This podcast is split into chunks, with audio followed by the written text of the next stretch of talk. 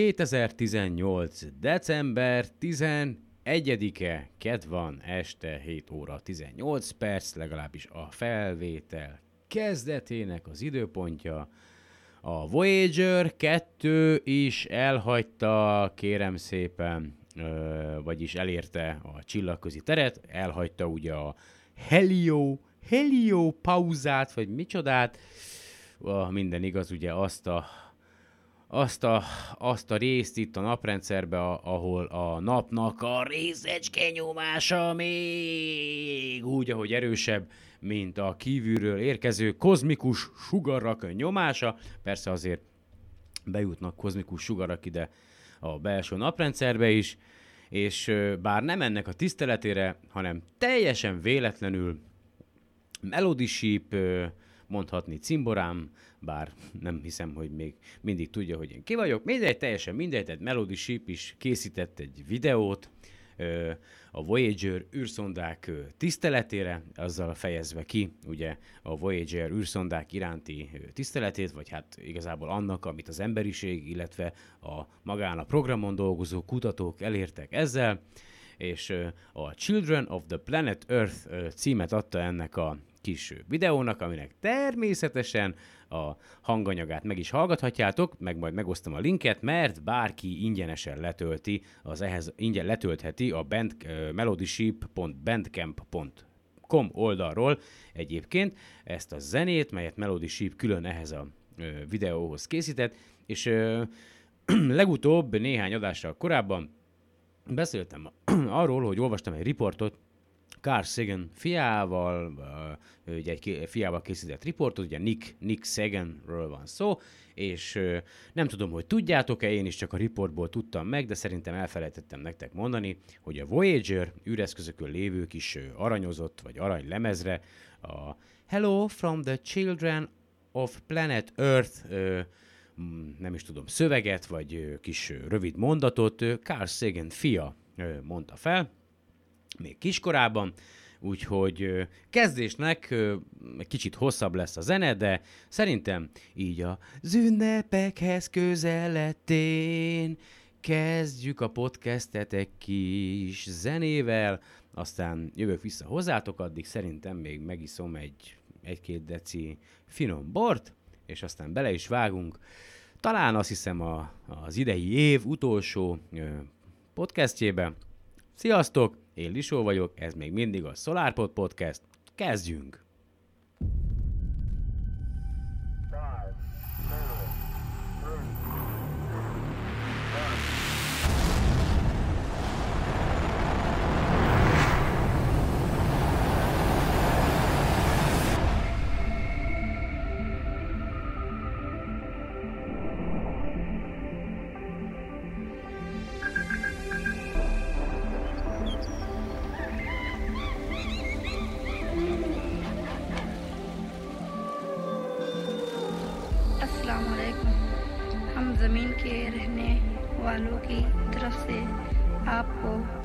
आमदीद कहते हैं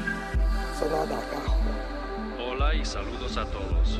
Greetings and friendly wishes to all who may encounter this Voyager and receive this message.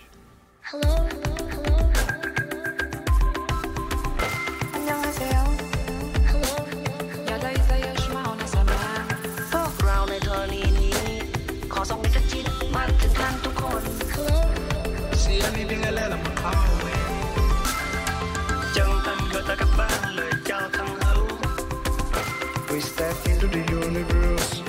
With humility and hope.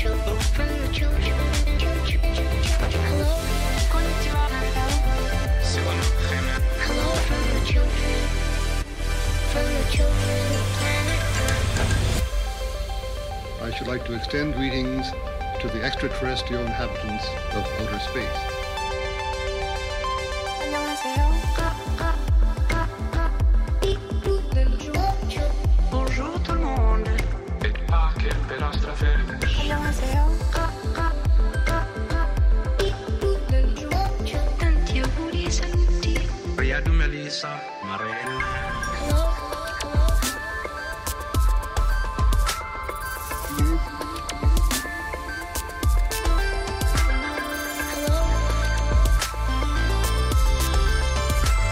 Step into the universe with humility and hope. Jangan kau.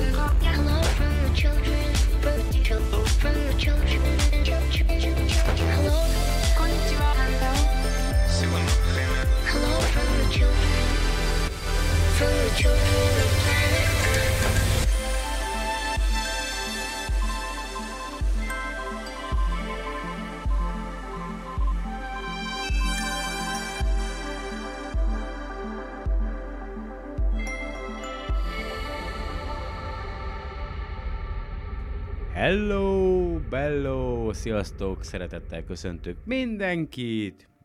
Igen, igen. Ö, szolgálati közlemény, már nagyon, de nagyon, de nagyon nem szeretek bejárni, dolgozni. Úgyhogy jó lenne, kedves hallgatók, ha eltartanátok végre. hát, ez, hát ez rohadt jó.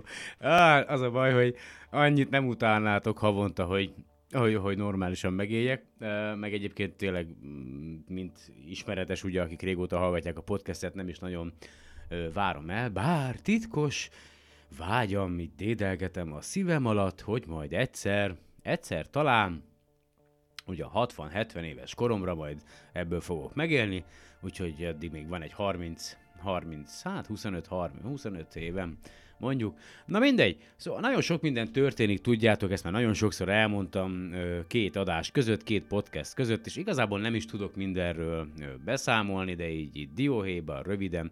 Ugye az egyik az, hogy az Osiris Rex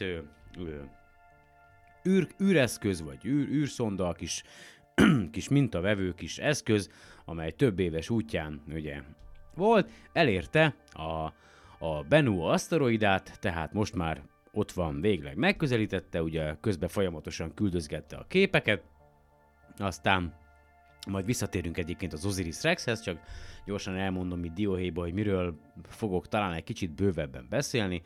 Aztán a NASA Insight ö, ö, űreszköze vagy leszálló egysége sikeresen ö, leszállt a Mars felszínére, és a Seismo mm, szeizmográfok, vagy a szeizmométerek ö, rögzítették idézőjelesen ö, a marsi szél által keltett hangokat, ahogy a napelemeken keresztül hatoltak, majd e- ennek a hangfelvételét is ö, le fogom játszani. Úgyhogy aztán ugye a, a, az Osiris Rexhez visszatérve kicsit összehasonlítjuk, hogy milyen hír jelent meg a Planetary Society oldalán azzal kapcsolatban, hogy az Osiris Rex vizet talált a Bennu aszteroidán, és milyen hír jelent meg ugye ugyanebben a témában a Magyarországon mindenki számára is szabadon olvasható index.hu oldalon. Csak hogy, hogy egyébként szoktak lenni jó tudományos cikkek a, az index.hu oldalán, ö, tényleg, tényleg, tényleg van, hogy jókat olvasok, de úgy alapvetően a nagy többségben tele van helyesírási hibával, meg, meg, meg, meg nem is arról szól, mint ami tényleg történt, és erre egy élő példa ez a, az Osiris Rex-es dolog, Mégpedig ugye arról van szó, hogy a december 10-én az Osiris Rex csapata tartott egy sajtótájékoztatót az amerikai geofizik, geofizikai unió találkozásán, ahol bejelentették, hogy maga a küldetés már most is talált vizet a Bennu aszteroidán, ugyan ö, maga ez a víz, amit ugye érzékeltek, ez ásványban van elrejtve, nem akarok hülyeséget mondani, de talán kristályvíz formájában, vagy az agyagban benne van a víz, és tehát az ásványokban, és ezt az űreszköznek az úgynevezett OVIRS és az OTES eszközeivel érzékelték a közben, miközben megközelítették az aszteroidát. Tehát nem most érzékelték, hanem abban a fázisban, amikor még csak közelítettek az aszteroida felé, és ez magának a Osiris Rexnek a, a csapatát is ö, ő meglepte, és maga ez a jel, a víznek a jelenléte ö, elég erős volt ahhoz, hogy az űreszköz ezt detektálni tudja, ugye, miközben közelítette meg magát a Bennu aszteroidát, ami, mint már említettem, meglepetés volt a, a csoport számára, Ö, ugye most olvasom egyébként, vagy nézem az angol nyelvű cikket is, hoppá, rossz egeret fogtam, most itt előttem van két egér, meg egy két régi laptop, és akkor ez egyiken ez van megnyitva, a másikon az van megnyitva. Szóval a Bennu aszteroidát elsősorban ugye azért választották, mert abban reménykedtek, vagy gondolták, hogy maga a, ez a kőzet, ez az aszteroida tartalmaz vizet is, és szerves anyagokat is, de a szerves anyagok jelenlétére még nem találtak bizonyíték, bizonyítékot, vagy legalábbis nem tették azt közzé, bocsánat, csak közben jön fel a, tudjátok, na de egy évig ázok, és azt mondja, hogy a Bennu a Ryugu aszteroidához hasonlóan, amelye körül ugye a japánoknak a Hayabusa vagy Hayabusa kettő űreszköze kering éppen, ö, ugye ilyen kőzet, kőzet aszteroida, és bla bla bla bla bla bla bla bla bla, azt mondja, hogy ugye a lényeg az, hogy még nem korai lenne még ugye a sajtótájékoztatón még nem jelentették be, hogy hol tervezik a, a mintavételt, mert azt mindenki tudja, hogy az Osiris Rexnek az lesz a feladata, vitt magával ugye, ö, ha minden igaz, akkor ö, kis nitrogént ö, lehűtve folyékony állapotába, és akkor van neki egy ilyen kis touch and go mintavevő eszköze, és ugye háromszor próbálkozhat maga az űreszköz az aszteroida aszteroidán mintavétellel, majd a minden igaz 2021-ben, de hülyeséget nem akarok mondani, és ö, olyan helyet szeretnének kiválasztani egyébként a mintavételre majd, ö, ahol ö, finom szemcsés anyagot találnak, mondjuk egy ilyen becsapódási kráternek a közepén, és de majd a kering, ugye most elkezdenek ugye maga az aszteroida körül keringeni, folyamatosan küldik egyébként a fényképeket, hogyha kíváncsiak vagytok a, a friss és aktuális fényképekre, akkor a asteroidmission.org oldalra ellátogattok, akkor az Osiris Rex küldetésének a fő oldalára fogtok jutni, és akkor ott a, a hírek között, meg a képek között tudtok nézegetni. Na, de a lényeg az, hogy ugye a, a Planetary Society leírta azt, hogy, hogy ez nagyon-nagyon meglepő dolog, hogy már akkor felfedezték magát a vizet, ahogy közelítették meg az aszteroidát. Eközben ide-haza Magyarországon a 2018. december 10-én ö, este 23 óra 14 perckor az Index oldalán azzal a címmel, hogy vizet talált a NASA egy aszteroidán, megjelent a hír, amely így szól, hogy két évig tartott az Osiris Rex útja a Bennu aszteroidáig, ehhez viszonyítva a szikla golyót elérve villám gyorsan elvégezte egyik legfontosabb feladatát, és megérkezése után hat nappal víznyomára bukkan a Földről két milliárd kilométeres úton megközelített égitesten. Nem kérem szépen, kedves szerző, nagy K, nagy G monogrammal ellátott szerző nem a megérkezése után hat nappal találta a vizet, hanem már a közben érzékelte a vizet, és én a Planetary Society-nek hiszek, miközben megközelítette magát az aszteroidát, aztán így folytatódik a magyar hír, a vizet persze nem jég formájában találta meg, hanem agyag ásványokba zárva, akkor ha jól mondom, akkor lehet, hogy kristályvíz formájában. A Bennu mérete ugyanis nem elég nagy ahhoz, hogy folyékony vizet hordozhasson magával, a jóval nagyobb aszteroidákon viszont elképzelhető a folyékony víz is, én maximum egy olyan helyen a jóval nagyobb aszteroidán, legalábbis az eddigi tudásom szerint, amelyet nem igazán ér a, a nap fénye, ugye a központi csillagunk fénye, mert azért a, a közel nulla nyomásom, tehát azért a világűrben azért nem igazán vannak gázmolekulák, igencsak ö, lecsökken a, a víznek a forráspontja, és azért ö, nem maximum ott is csak inkább a kőzetekbe be ö, kristályvíz formájába lehet víz, de mindegy, legalábbis szerintem, aztán javítsatok ki, ha tévedek. Azt mondja, a mintákat elemző Arizona Egyetem kutatócsoportja szerint a felfedezés azt jelenti, hogy a Bennu már találkozott vízzel. Ó, oh, fuck. Sőt, a AA sokkal nagyobb aszteroida, amiből a Bennu egykor kivált jóval több vizet tartalmazhat. Az Osiris Rex december 31-én áll majd az aszteroida körüli pályára, majd egy év alatt nagyjából 60 gramnyi kőzetmintát is gyűjt, amivel aztán 2023-ra tér vissza a Földre. Én nem tudom, honnan vették ezeket a dolgokat. Azt mondja, hogy a, ez jó. This will make collecting a sample in 2021 challenging. Tehát, a lényeg az, hogy elég sok ö, ö, azt mondja, hogy elég, elég, eléggé ilyen dimbes, dombos a, a, a Bennu aszteroidának a, a felszíne, ugye a Planetary Society old, oldalon megjelent hír szerint, és a mintavételt 2021-ben tervezik. Drága barátom, ah, na mindegy.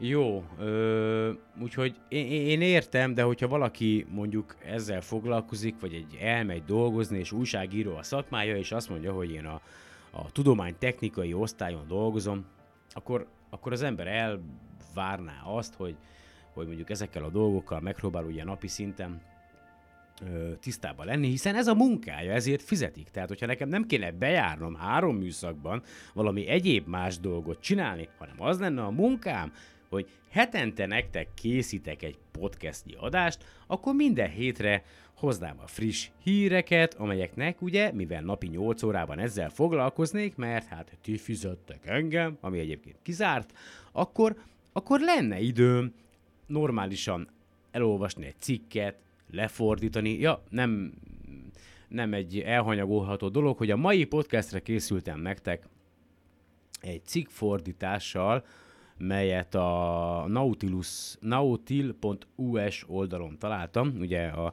egy korábbi cikknek a fordítása is onnan van, de akkor egy kicsit térjünk vissza a Marsra. Azt mondja, hogy keresem mindjárt a, a cikket, azt mondja, hogy ilyen a szél hangja a Marson. Igen, tudjátok, a NASA Insight ugye sikeresen ö, Marsot ért, én most iszok egy korty vizet, nem bort, nem kell megijedni, odafigyelek arra, hogy aztán a hangom rendben legyen. Szóval november 26-án landolt az Inside űrszonda a Marson, és akkor megtudtuk, milyen hangja van a leszállásnak. Na, én erről nem tudtam, majd rálinkelek, tehát van hangja is a magának a leszállásnak. Az Insight a különböző műszereivel három fontos vizsgálatot fog végezni a bolygón. Az SEIS nevű szeizmométerrel méri a marsrengések okozta rengés hullámokat és feltérképezi a bolygó belső szerkezetét. A HP3 nevű műszer olyan, mint egy óriási hőmérő, 5 méter mélyen lefúr a felszín alá, hogy megméri a bolygó hőmérsékletét, és bár ezt nem tették hozzá a, az Index újságírói, magának ennek a annak, hogy 5 méterre le tudnak fúrni a Mars mélyére, ugye a 5 méter alatt, ha minden igaz, ugye változni fog maga a, a, ennek az 5 méteres ö, kőzet rétegnek a hőmérséklete, és ebből is, ugye, meg sok minden egyéb mérésből is, nagyjából ki tudják számolni azt, hogy méterenként vagy adott távolságonként mekkorát emelkedik a magának a marsnak a belső hőmérséklete, aztán a RISE vagy RISE rádióműszer megméri a Mars pólusának apró imbolygásait, hogy pontosabb képet alkothassunk a bolygó magjának összetételéről és szerkezetéről, és miközben a mozgásokat vizsgálták, a véletlen folytán. A szonda rögzítette azt, hogyan fúj a szél a bolygón. A NASA pénteken hozta nyilvánosságra, vagyis múlt hét pénteken ugye a hangot, a kutatók szerint a szél 16 és 24 km per órával fújdogál a Marson, nem elhanyagolandó tény, hogy a Marsnak a légköre, ha minden igaz, talán egy tizede a Földének, vagy még kisebb is, és majdnem, hogy szinte teljesen széndiokszidból áll, tehát ott egy ilyen 24, tehát hogy 24 km per órás szél az, az, egy, az gyakorlatilag szinte észre ö, vehetetlen, mert olyan kevés a maga a gáz molekula ugye a Mars légkörében. Aztán, ó, lekapcsolta a hősugárzó, szóval ez az első emberi füllel is hallható hangmozgás a bolygón, a hanga az Insight napelevei között átfújó szél és az egész űrszonda szél okozta remegésének eredménye, egy légnyomás érzékelő és az egyelőre fedélzeten lévő szeizmométer együttesen rögzítette a hangot, utóbbit pár héten belül leteszik a talajra, és a lényeg az, hogy letöltöttem én a videót, meg átalakítottam hangá, úgyhogy van esély, majd le fogom játszani a hangot. A, maga az alaphang az elég nehezen hallható, leginkább fejhallgatóval érdemes hallani, aztán a, a NASA GPL-nél dolgozó kollégák egy kicsit megemelték a hangszint, három oktával feljebb emelték, és aztán már sokkal jobban hallható maga ez az egész. Én mindjárt akkor be is szerkeztem, a következőkben akkor ez jön, aztán jövök vissza egy egészen más témával, mégpedig magával a cikkfordítással.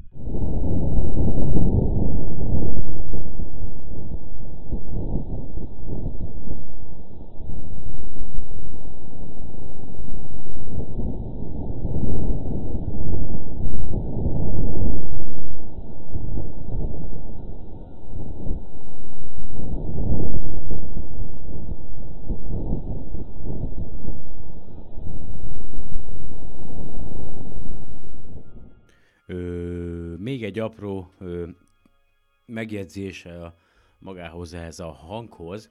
Ugye a, a közösségi médián, ugye a közösségi oldalakon, tehát a Facebookon a hozzászólók ugye sérelmezték azt, hogy hát, hát hogy eddig miért nem volt mikrofon a Marsra küldött eszközökön.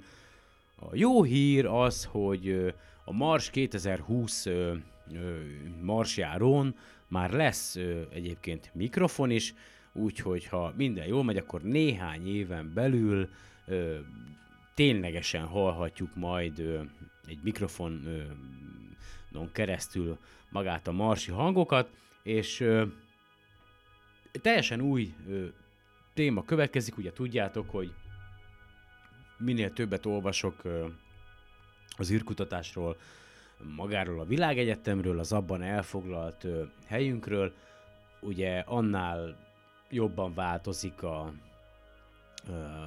a világnézetem, a, a, a világról alkotott képem, én is változom, míg tényleg ugye sokszor visszagondolva a, a maga a ugye a podcast elején, mikor ö, elkezdtem ezt az egészet, akkor csak az volt a cél, hogy ö, az érdeklődési körömet, vagy, vagy, vagy ahogy, ah- ahogy én megosszam veletek, és akkor tényleg az volt, hogy felmentem a Wikipédiára, és akkor kinyomtattam, felolvastam a, a Fermi paradoxont, hogy, hogy miről is szól az az egész, és vicc, vicc az egészbe, hogy így a, az évek folyamán, ugye most már jövő márciusban lesz három éve, hogy elindult a podcast, ö, kezdem megérteni ezeket a dolgokat, és tényleg egy kicsit máshogy látom a, a helyünket a, magában ezen az egészben, és ha már arról beszéltem, hogy, hogy három éve, lassan három éve indult a podcast, egy gyors összesítés, ugye tudjátok, hogy idén tavasszal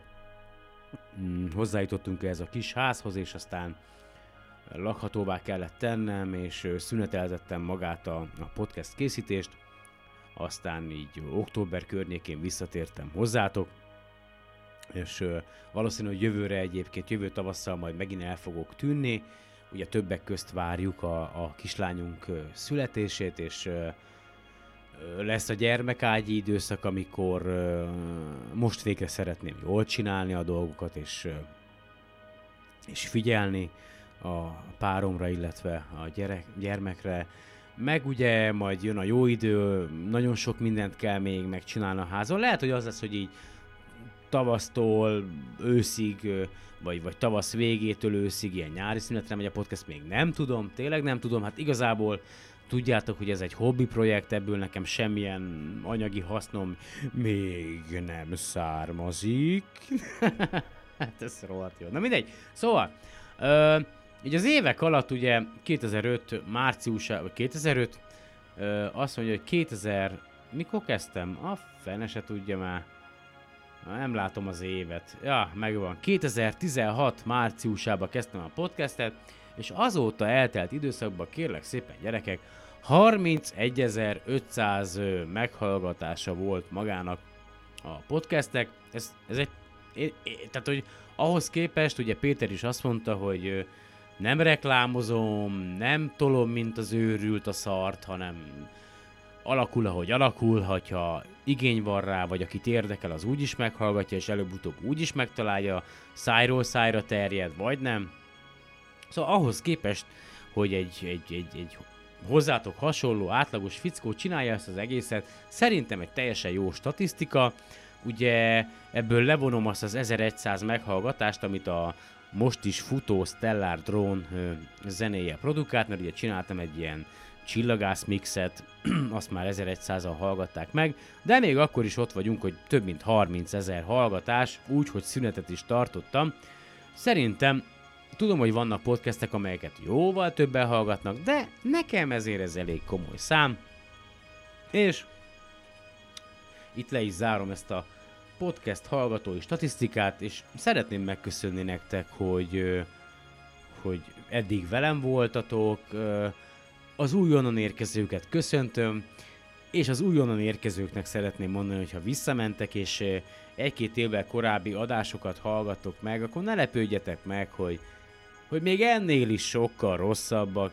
Ö, nem ez a szakmám, ugye nem, tényleg nem, nem az, hogy most egy beülök a rádió stúdióba, és akkor megkaptam a melót, és elém rakják a híreket, hogy mit kell felolvasni, ez tényleg érdekel engem, tehát tényleg, csak hát ugye én is dolgozom, és így nem könnyű, meg próbálok boldogulni a hétköznapokban.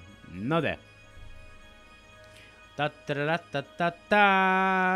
Következzék a cikk fordítás. Ö, egy pillanat türelmet kérek. Csak közben behúzom majd a zenét, amit a, a cikk fordítás alatt szeretném, hogyha menne. Ugye engem, engem eléggé érdekel az, hogy, ö, hogy honnan jöttünk, vagy hát egyáltalán kik vagyunk, mik vagyunk, egy kis szünet, bocsánat.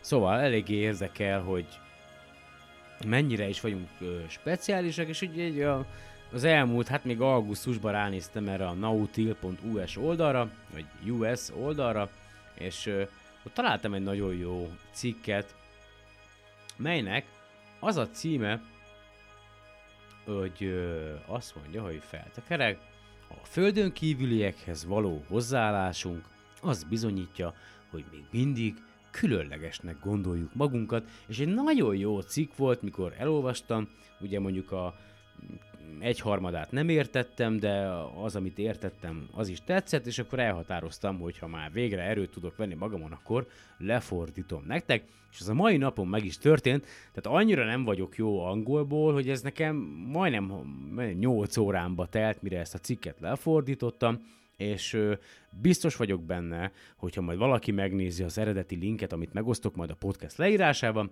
az angol nyelvű cikket, akkor fog benne találni fordítási ö, hiányosságokat, hibákat, viszont igyekeztem ö, a, a tényleges mondani valója, a cikk mondani valója, valójánál maradni, és egy hiteles fordítást ö, ö, eszközölni, úgyhogy akik angolul nem beszélnek, annak következzen 2018. augusztus 2-án megjelent cikk a nautil.us oldalon Milán Cirkovics jóvoltából, aki vezető kutató a Belgrádi Csillagászati Obszervatóriumban és egyetemi adjunktus a szerb Novi Sad Egyetem fizikai tanszékén. És akkor következzen maga a cikk. Miért becsüljük le a Fermi paradoxont? Kezdődik ugye az alcím. 1951 nyári napján a híres olasz-amerikai fizikus Enrico Fermi együtt ebédelt a szintén fizikus Teller Edével, Emil Konopinskivel és Herbert Yorkkal Los Alamosban, amikor a beszélgetés az Egyesült Államokban akkoriban megnövekedett UFO észlelések közönére terelődött. Ugyanebben az időben, ettől teljesen függetlenül New York Cityben több bejelentés is érkezett szemetes kukák eltűnéséről. Egy, a New Yorker magazinban megjelent kis képregényben összekapcsolták a két eseményt, és a csillagközi látogatókat, látogatókat okolták a gaztettért. Ezen ebédidő nyugodt atmoszférájában Fermi megjegyezte, hogy a New Yorker megoldása, miszerint egy egyszerű, közös okot javasol két egymástól független tapasztalati jelenségre, az gyakorlatilag a tudományos módszertan legjobb tradíciói közé tartozott. Az ebéd hátralévő részében maradtak a földön kívüliekről folytatott diskurzusnál, témánál. Miközben nyilvánvaló volt, hogy nem vették komolyan a repülő csészeagyakról szóló beszámolókat, Fermi és társai komolyan elkezdtek beszélgetni az olyan dolgokról, mint a csillagközi utazás, sőt, még a fénynél gyorsabb utazás lehetőségeit is megtárgyalták. Majd egy kis késéssel, ahogy az egy jó ízű ebédnél lenni szokott, Fermi állítólag feltette a híressé vált kérdését, hol? De most komolyan, hol vannak? Hol vannak a földön kívüliek? A tejútrendszer egyik szélétől a másikig százezer fényév nagyságú, fejtette ki Fermi, ami azt jelenti, hogy egy csillagutazó fajnak megközelítőleg 10 millió évébe telne átszelni azt, még akkor is, ha csak mérsékelt sebességgel, mondjuk a fénysebesség 1%-ával halad. Tudjuk, hogy a galaxis ennél több mint ezerszer idősebb, tehát bármilyen technológiailag fejlett civilizációnak rengeteg idő állt volna a rendelkezésére, ami alatt terjeszke- terjeszkedhetett és kolonizálhatta volna a teljes galaxist. Ha netán egy civilizáció kudarcot vallott volna ezen az úton, egy másik biztosan nem. Következés kép, ha bármilyen érzékelhető számban léteznek odakint intelligens fajok, akkor már rég itt kellene lenniük, de nem látjuk őket sem a Földön, sem pedig a naprendszerben. Fermi és még sok-sok gondolkodó számára ez azóta is egy paradoxon. A Fermi paradoxon által inspirált tudományos irodalom mennyisége annak komoly és provokatív természetéről tanúskodik. Ha figyelembe vesszük a fikciót és a filmeket, tisztán látszik, hogy Fermi paradoxonja fontos része a kortárs kultúrának, arra ösztönözve minket, hogy sokkal mélyebben elgondolkodjunk a kozmoszban elfoglalt helyünkről. A paradoxon erős változata, zárójel, az egyetlen megfelelő és intellektuálisan őszinte módja bármilyen tudományos problémának, ha annak erős változatával küzdünk meg, zárójel bezárva, nem csak azt a kérdést teszi fel, hogy miért nincsenek földön kívüliek itt a földön. Azt is megkérdezi, hogy miért nem látjuk földön ki, a földön kívüliekre utaló nyomokat az egész általunk megfigyelhető téridőben, ami több milliárd fényévire nyúlik egészen a legkorábbi galaxisok koráig per idejéig. Az erős paradoxon még erősebb lett, amikor 2001-ben Charles Line Weaver és társai munkájának köszönhetően meghatározásra került a kőzetbolygó korbeli eloszlása a tejútrendszerben. Számításai szerint 9 milliárd évvel ezelőtt alakultak ki az első földszerű bolygók a galaxisban, és az átlag életkoruk 6,4 plusz-minusz 0,9 milliárd év lehet, ami sokkal nagyobb, mint a Föld és a naprendszer életkora. Ez azt jelenti, hogy a lakható bolygók nagy része sokkal idősebb, mint maga a Föld. Ha elhisszük, hogy az emberek és a bolygó, melyen élünk, nem sokban tér el más bolygókon élő civilizációkhoz képest, akkor azt a következtetést kell levonnunk, hogy a bioszféra és a technológia állapota más lakott bolygókon sokkal előre haladottabb a Földön jelenleg tapasztalatnál. Ha mi emberek a naprendszer kolonizálásának csúcspontján lennénk most, és nem fejlődünk gyorsabban, mint más civilizációk, akkor azok a civilizációk már rég befejezték a csillagrendszerük benépesítését, és a galaxis más részeire is eljutottak már. Egy másik friss tudományos eredmény tovább erősíti a Fermi paradoxont. Geokémiai és pa- paleobiológiai kutatások felfedték, hogy a legősibb élőlény maradványok a bolygónkon legalább 3,8 milliárd évesek, de akár 4,1 milliárd évesek is lehetnek. A Föld mindössze 4,5 milliárd éves. Miközben az abiogenezis mechanizmusa, vagyis az élet eredete még mindig nagyrészt ismeretlen számunkra, az abiogenezis folyamatára utaló bizonyítékok a fiatal Földön vitathatatlannak tűnnek. Az ebből adódó következtetések elég drámaiak. Ha az élet közvetlenül a bolygó kialakulása után ilyen gyorsan megjelenik, akkor igen nagy valószínűséggel biztosak lehetünk abban, hogy egyszerű létformák viszonylag sok bolygón lehetnek a tejútrendszerben, és néhány bolygón akár komplexebb élet is lehet. Most, hogy már tudjuk, hogy a Föld egy későn érő, érkező bolygó, és elhisszük, hogy az élet alapkövei szinte azonnal megjelennek, a Fermi paradoxon sokkal rejtélyesebbé válik, mint korábban. A fizikus Adrian Kent szavait idézve, valamiért rohadt nagy csend van a közeli világegyetemben. Mindezek ellenére a tudományos közösség semmibe veszi, tudomást se vesz róla, sőt, még kigúnyolja és cenzúrázza is, mármint a paradoxont.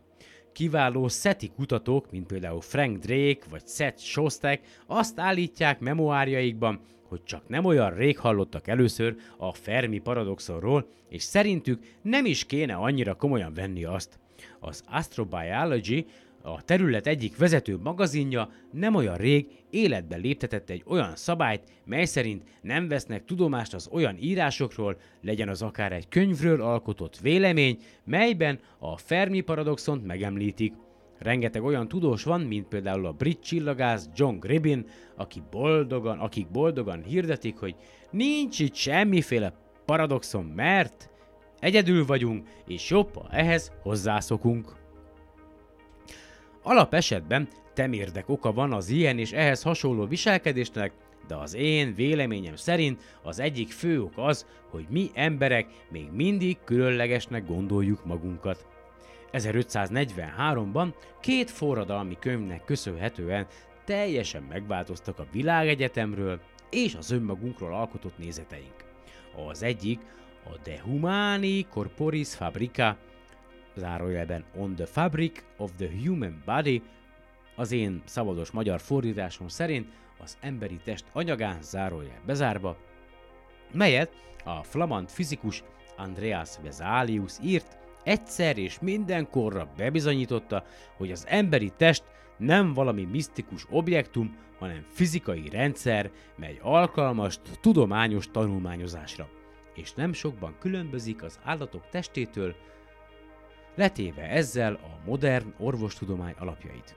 A másik, a te Revolutionibus Orbium Coelestium, zárójel On the Revolutions of the Heavenly Spheres, zárójel bezárva, sokkal nagyobb jelentőséggel bírt, és az akkor alig ismert lengyel polihisztor Nikolaus Kopernikus írta. A könyv megdöntötte a majd 2000 évig élő, az akkori politikai és vallási szervek által támogatott kozmológiai paradigmát. Ezzel, bár nem szándékosan, de Kopernikus újra értelmezte a forradalom szó jelentését, egy tisztán technikai kifejezésből, egy bármilyen területen lévő drámai változást meghatározó szóvá téve azt. A kopernikuszi forradalom, melyet néha a tudományos forradalomként is emlegetnek, nem csak arról szólt, hogy a Föld nyugszik-e az univerzum középpontjában a körülötte keringő nappal és a többi bolygóval, vagy sem, hanem arról is, hogy vajon az emberek a világegyetem legfontosabb tárgyai, illetve teremtményei. Vagy netán mégsem.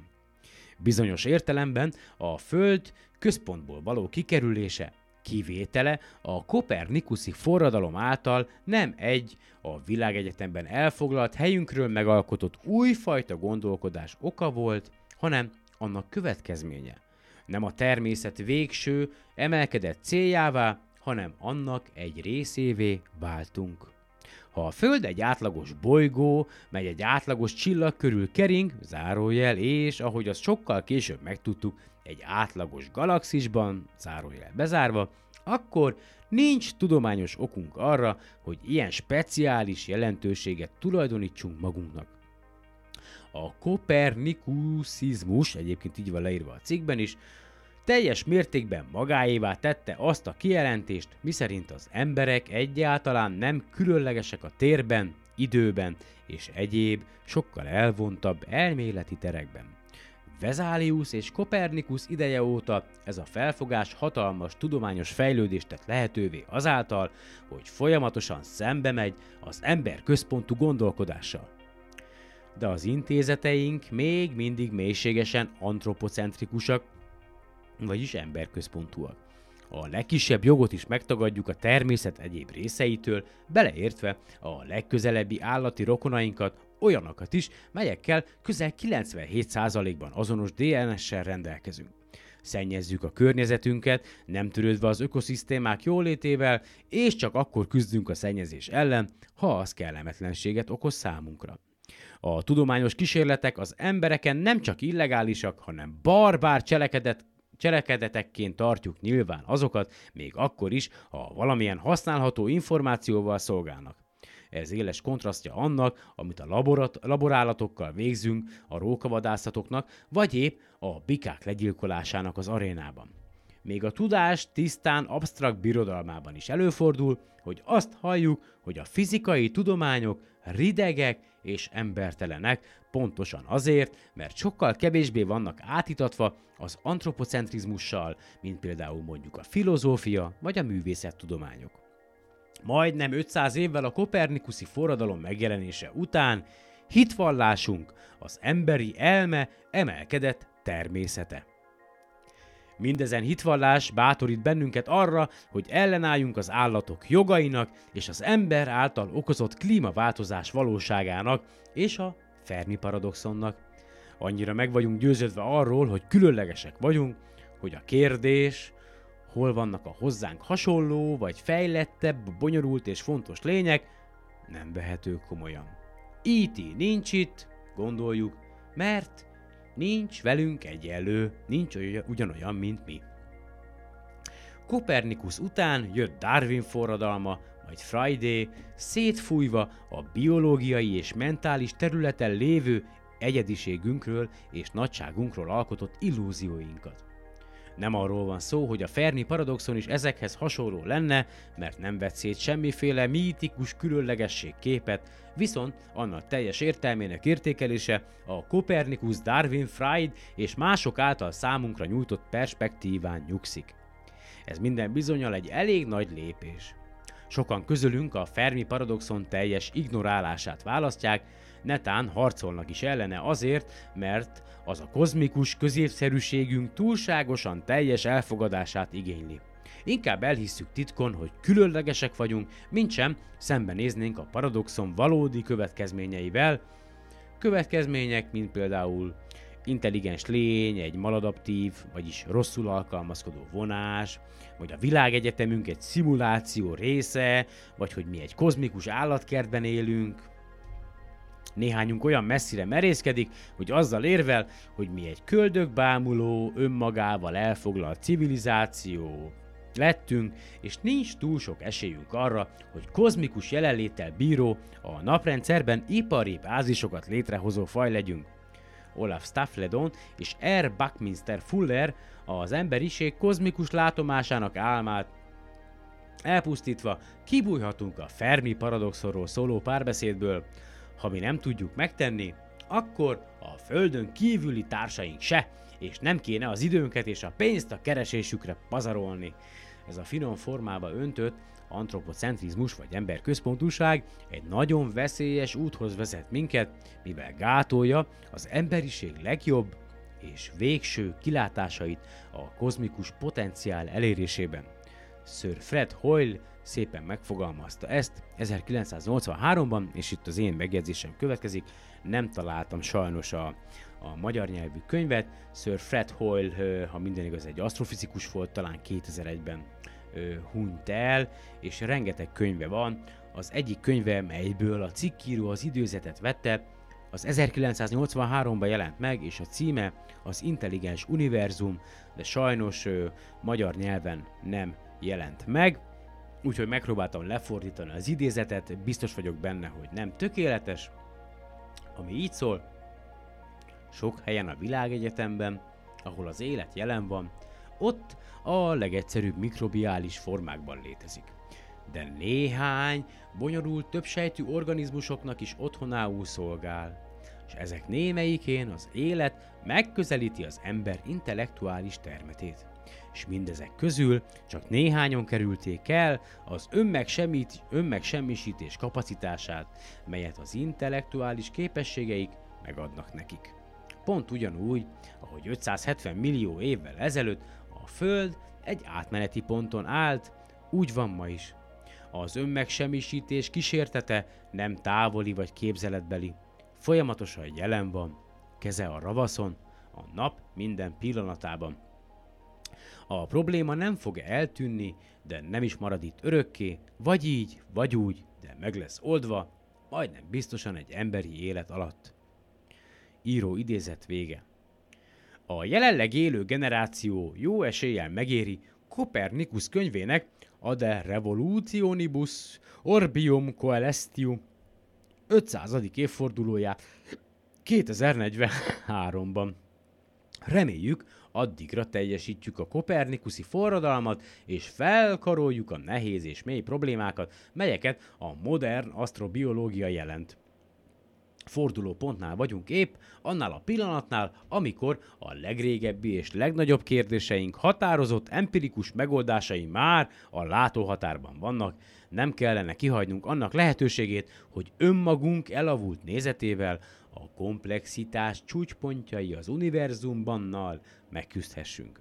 Helyette a jelenkorunknak megfelelő módon kellene érvelnünk, mintha tipikusan korunkbeliek lennénk. Csak akkor lesz lehetőségünk megtörni a nagy csendet. És itt véget is ért a cikk.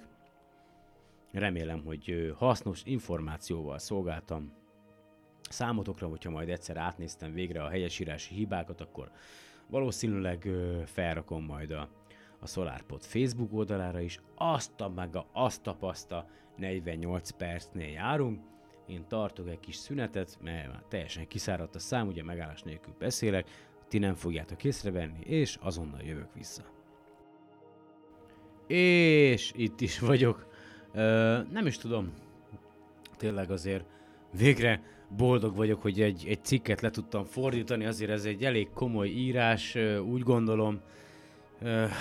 Tényleg, tényleg ideje lenne átgondolni a, a helyünket a világegyetemben, és egy kicsit átalakítani a nézeteinket. Szörnyű, hogy hogy még mindig azt éljük, hogy országok vagy népcsoportok egymást gyilkolják, egymással küzdenek azért, mert más képzeletbeli barátot tartanak fontosnak.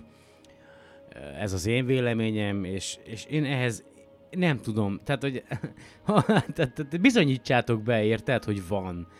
Ha ennyi. Tehát nincs tudományos bizonyíték erre az egészre. Minden könyvet, amit olvastok, emberek írtak, viszont a tudományos módszertannak az egyik nagyon-nagyon jó része, ezt már sokszor elmondtam, az az, hogyha valakinek van egy elképzelése, egy elmélete, egy hipotézise, vagy akármilyen, akkor ö, megfigyeléseket végez, ö, méréseket végez, azokat az eredmény, mérés eredményeit, vagy a megfigyelé, megfigyelés eredményeit közzéteszi, bárki számára elérhetővé teszi, és a tudós társadalom, akik más országban élnek, azok elvégzik azt a kísérletet, vagy számítást, vagy stb. És ha ők is ugyanarra az eredményre jutnak, vagy még néhányan mások ugyanarra az eredményre jutnak, akkor megerősítést nyer. Ez az elképzelés, vagy számítás, teljesen mindegy. És, és tényleg szóval azok az emberek, akik azt gondolják, hogy a, a bolygó, amin élünk, az a lapos, hogy az összes űrügynökség, ami ezen a, a, lapos földön van, az, az mind kamu, és hogy minden izé, computer generated image, tehát hogy CG, CGI, tehát hogy, hogy mindent számít, ezek akkora, már bocsánat, seg hülyék vagytok, hogyha ebben hisztek, más nem tudok mondani, így év végére egy ilyen csúnya szót kimertem mondani, és tényleg a podcast SoundCloud oldalán megtaláljátok a PayPal linket, küldjetek! Nagyon, de nagyon, de nagyon, de nagyon, de nagyon, de nagyon, nagyon, nagyon írdatlan mennyiségű pénzet, és akkor nem kell többet dolgoznom, és akkor ezzel tudok foglalkozni. ja, mindegy. Imádlak titeket, köszönöm, hogy hallgattok, Ö, remélem, hogy tudtok pihenni. Így az év végén, ugye, még néhány napig nagyon-nagyon-nagyon-nagyon korán fog lenyugodni a nap, de aztán hétvégén elkezdenek, ugye most, most hétvégén lesz az, hogy azt hiszem talán 4 órakor, vagy 15, öt- 3 óra 50 valahány perckor nyugszik le a nap, vagy nem is tudom, hogy pontosan mikor, mindegy, és aztán péntektől elkezd ez növekedni, úgyhogy péntektől már egyre később és később és később fog lenyugodni a napunk, úgyhogy egyre több és több fényt fog kapni maga a bolygó északi félteke. Köszönöm, hogy ebben az évben is hallgattatok.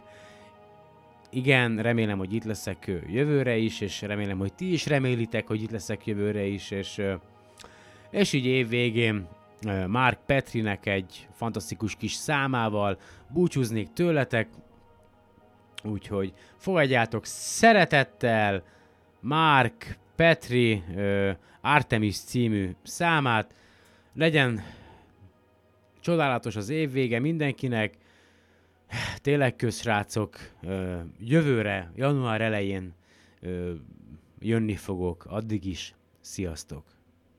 Egy túrót nem szabadultok meg tőlem ilyen könnyen, most jutott eszembe, hogy akartam elmenteni ugye a podcast felvételt, hogy ugye a TESZ űreszköz, vagy űrtávcső, ugye a NASA-nak a, a, a, legfrissebb exobolygó megfigyelő űreszköze folyamatosan küldi ugye az adatokat, és kaptam egy e-mailt, mi szerint az universe.org oldalon a bolygó vadászok új projektje indult el, mégpedig a TESZ űrtávcső által szolgáltatott adatokat lehet átnézni, úgyhogy Földön, vagy hát naprendszeren kívüli bolygók kutatására fel, srácok már, akinek van ideje, megosztom veletek majd a linket, de zá- látogassatok el az universe.org oldalra, egyébként azért akad már el a nyelvem, mert elfogyott egy üveg bor, meg egyébként már este van, és én most nappalos vagyok, és rohadt korán kell kellem reggel, és hideg van a házban, amikor délután hazajövök,